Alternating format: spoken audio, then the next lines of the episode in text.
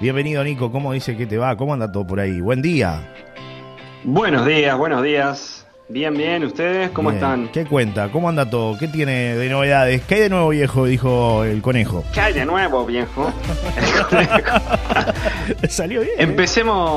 Remando en el cumpleaños de Jorge Drexler ¿Sí? eh, con el tema del Mundial de Remos que se está desarrollando en República Checa y que Bruno Chetraro se metió en semifinales. Está entre los 12 mejores del mundo en single. Sí. el remero uruguayo que fue olímpico, que ganaron el diploma olímpico junto a Felipe Kluber.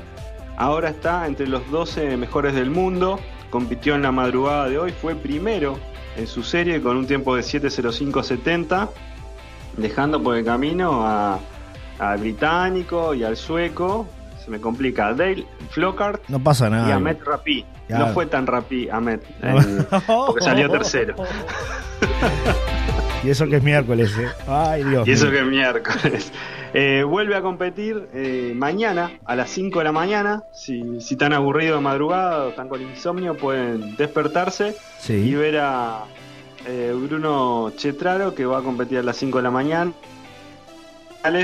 Tendrá representantes de Bulgaria, Eslovenia, México, Argelia y Suiza en su mismo set. Sí. Y si queda entre los tres primeros, avanza a la final A.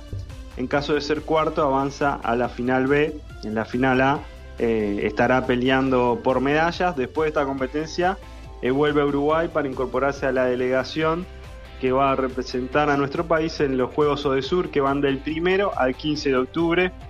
Me parece este, una, una linda noticia esto de Bruno Chetraro, que sigue metiendo y sigue dejando bien en alto la bandera de Uruguay. Qué lindo esto, ¿eh? Realmente, Nico. Realmente. Es Importante. tremendo lo que están haciendo los dos, porque Felipe Kluber viene de ganar medalla en el Mundial Sub-23 y ahora en el Mundial Mayor Bruno Chetraro nos está representando de excelente forma en República Checa. Muy bien, Nico. Eso en cuanto al remo, mientras se toma un mate, ¿qué, qué otras novedades manejamos? Porque hay Copa Uruguay hoy.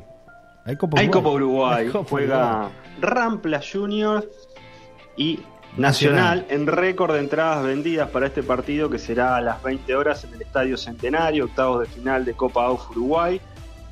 Sí. Eh, ya van más de 7.000 entradas vendidas. Rampla fue, este, la verdad, que práctico y utilizó el sentido común. Puso entradas de entre 150 y 400 pesos. Popular, ¿eh? está bien. Y ya van más de 7.000, va a meter 15 o 20.000 entradas. Le sirve, Rampla está en la segunda divisional del fútbol uruguayo. Obviamente ha estado en muchas ocasiones en la máxima categoría del fútbol uruguayo. Sí. Y hoy no será el único partido de Copa AUF Uruguay, porque también jugarán Rentistas y Progreso en el complejo de los Bichos Colorados a las 3 y media de la tarde. Albion con la luz en el Jardines del Hipódromo también 3 y media de la tarde. Y Plaza Colonia ante Cerro Largo a las 20 y 30 horas en el Parque Prandi en Colonia. Eh, tengo un par de temitas que. Me parece eh, muy importantes. Primero, la apelación de Nacional Sí. por el fallo que le dio este, el Tribunal Disciplinario de la Asociación Uruguaya de Fútbol por los incidentes ocurridos en el clásico en el Gran Parque Central, clásico que ganó Nacional 3 a 1. Le dio dos partidos, tanto a Nacional como a Peñarol, sin hinchas, eh, sin sus hinchas cuando jueguen como locales. Peñarol ya pasó el primer partido de sanción. Nacional lo tiene este domingo ante Cerro Largo en el Gran Parque Central. Apeló Nacional, algo que se decía que era inapelable. Lo cierto es que eh, le aprobaron la apelación y ahora está esperando la resolución al respecto. Eh, eh, no es una resolución que si no sale antes del domingo, Sí. que Nacional pueda jugar con público en las tribunas. Es una resolución que si sale mm, más adelante, la semana que viene, por ejemplo, el domingo deberá jugar sin gente nacional. Bien. En la vereda de enfrente hablé con dirigentes de Peñarol y me dicen, este fallo es inapelable, lo que está pasando no es un tema jurídico, es un tema político. Peñarol no va a apelar porque el fallo es inapelable, eso es lo que entienden ellos. Sí.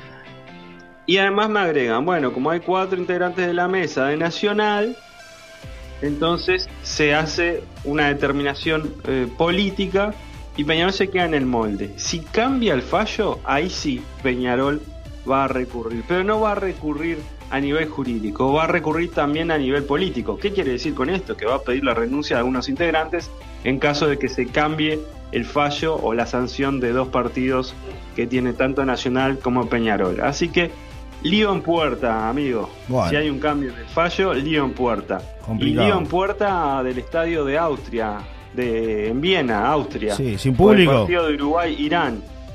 Sin público, Que mi no amigo. irán en realidad, porque los austríacos no irán por una determinación del gobierno. Eh, y, y una determinación que la verdad es, es admirable lo que hizo el gobierno de Austria. El por qué es porque en Irán eh, la policía moral, la policía moral golpeó a una mujer que estaba sin su velo, es obligatorio para las mujeres usar el velo. Eh, no tenía tapada la cabeza, entonces fue golpeada y la mujer murió horas después. Horrible. Hay movilizaciones de muchas mujeres que se están movilizando, mujeres y hombres se están Sí. movilizando eh, en Irán en contra de lo sucedido y en contra Sí. de esas leyes que son obviamente machistas y que a pesar de los tiempos en los que vivimos no han cambiado en Irán. Y las repercusiones son en el fútbol. Eh, Austria dice, no, yo no quiero que entre ningún austríaco a ver a Irán en un estadio de fútbol porque políticamente no me gusta lo que está sucediendo en Irán. Terrible. Es respetable, este, entendible y hasta comprendible. Me parece que es, es un buen gesto porque este gesto está a favor de los derechos humanos, lo cual no se está respetando hace años en Irán. Terrible. Por el lado de Uruguay, ¿qué dice la Asociación Uruguaya de Fútbol?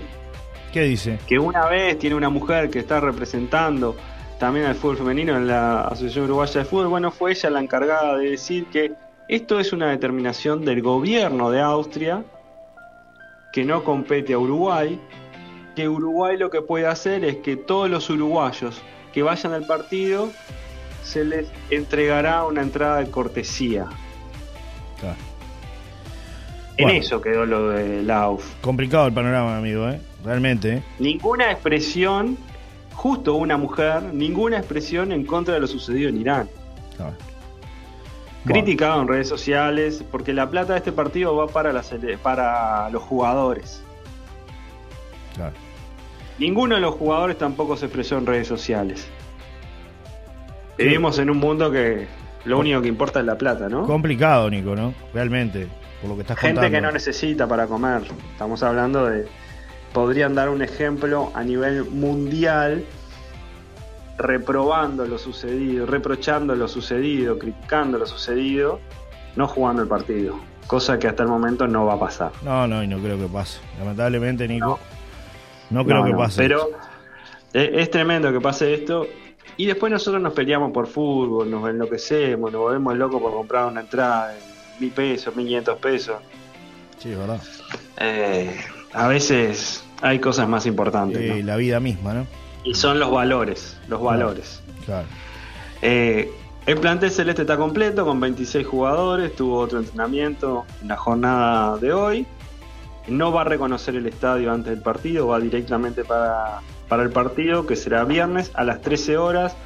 Eh, muchos cables han comprado los derechos, así que se va a ver por varios lados. También se puede ver por AUF TV, pagando una módica suma que no lo ha confirmado Mm. y estaban negociando con otra plataforma digital, así que van a sacar billete por todos lados. Bueno, se, vienen los billetes. Lástima Sí, que importe más la billulla que, la- que los derechos humanos. Sí, sí. Es complicado, mi amigo. ¿eh? Complicado. Sí, Ya lo sí, dijo sí, un amigo, qué negocio el fútbol, ¿eh? Y ustedes, los futboleros, se pelean, dice. dice un amigo. Sí, sí. Matan por Peñarol y por Nacional y por el fútbol. Y miren lo, lo que pasa. Bueno, Y hay cosas mucho más importantes. Pero el viernes habrá otros partidos. eh. También están. Me voy a centrar en los sudamericanos que van a estar representando a esta región del continente en el Mundial. Ecuador juega con Arabia Saudita a las 3 de la tarde. Brasil juega con Ghana. Ghana que está en el grupo de, de Uruguay en el Mundial Sí. a las 15 y 30 horas. Argentina con Honduras a las 21 horas. Y uno de los rivales, otro de los rivales de Uruguay en la Copa del Mundo. De hecho, Uruguay va a debutar el 24 de noviembre ante Corea del Sur a las 10 de la mañana en Qatar. Bueno, Corea del Sur jugará con Costa Rica a las 8 de la mañana del viernes. Y el sábado juega Portugal y República Checa a las 15 y 45 horas. Portugal también en el grupo de Uruguay en el Mundial de Qatar. Ese es un repasito de, de, los otros partidos que tenemos esta semana.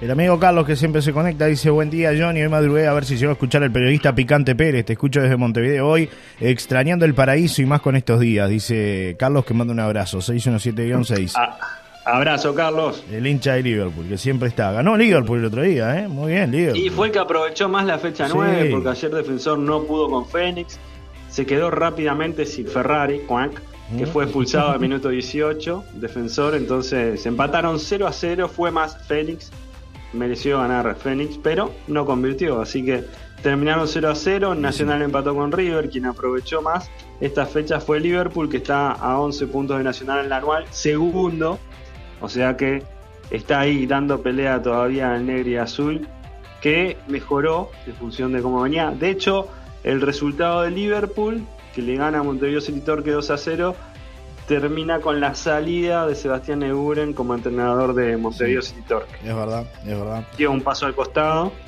No le salió nada. ¿eh? City Torque que está... No, no le salió nada. No, no le viene saliendo nada. Sí, sí. Es que, si no me equivoco, estuvo siete partidos al frente.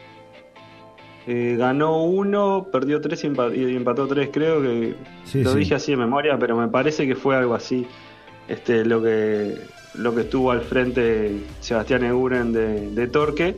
Un Torque que está ahí en posiciones complicadas para, el descenso, ¿no? Ya, ya descendió Cerrito, descendió Rentistas. Y ojo con Torque. ¿Eh? Ojo con Torque, ¿no? Sí, Torque está ahí, Albion eh, está ahí también, pero está mejor Albion bueno, Cerro Largo, Torque, Albion. Está entreverado, está entreverado panorama, mi amigo. ¿eh? Están, ahí, están en, la pelea por el knockout. Nico, ¿algo más que quieras comentar en el cierre de la columna? Eh, rápidamente que ayer comenzaron las semifinales del Metro y ganó Cordón. Cordón se la jugó y compró a Esteban Batista Opa. Por, estos partidos. Es el mejor de tres partidos semifinales. Eh, los que pasan a semifinales ya ascienden. Ayer fueron los dos primeros partidos. Cordón le ganó a Capitol 72 a 41 por paliza. Y Tabaré le ganó a Colón 83 a 78. Eh, reitero, en Cordón está Esteban Batista, un tipo que fue formado en Welcome y que en el estadio Welcome, en el gimnasio Welcome, está la camiseta de Esteban Batista colgada. Esteban Batista, primer uruguayo en la NBA, en los Atlanta Hawks. Es verdad. Eh, ahora en la vereda de enfrente, porque y no, se enojen con Esteban Batista. Esto es un negocio, él juega por plata. Esto es como el fútbol, mi amigo. Más allá del amor por la camiseta que pueda tener de hincha y demás, esto es un negocio, eh, todo. Esto es un negocio, es un trabajo, como cualquier trabajo. Un trabajo. Este, lo único que están expuestos y los vemos todos. Bueno, semifinales al mejor de tres. Picó Tabaré en punta 1 a 0 y picó Cordón en punta 1 a 0. Eh, Tabaré y Colón vuelven a jugar el viernes, 21 y 30 horas, en el Palacio de Peñarol. Si gana Tabaré, ya se mete en la final y asciende.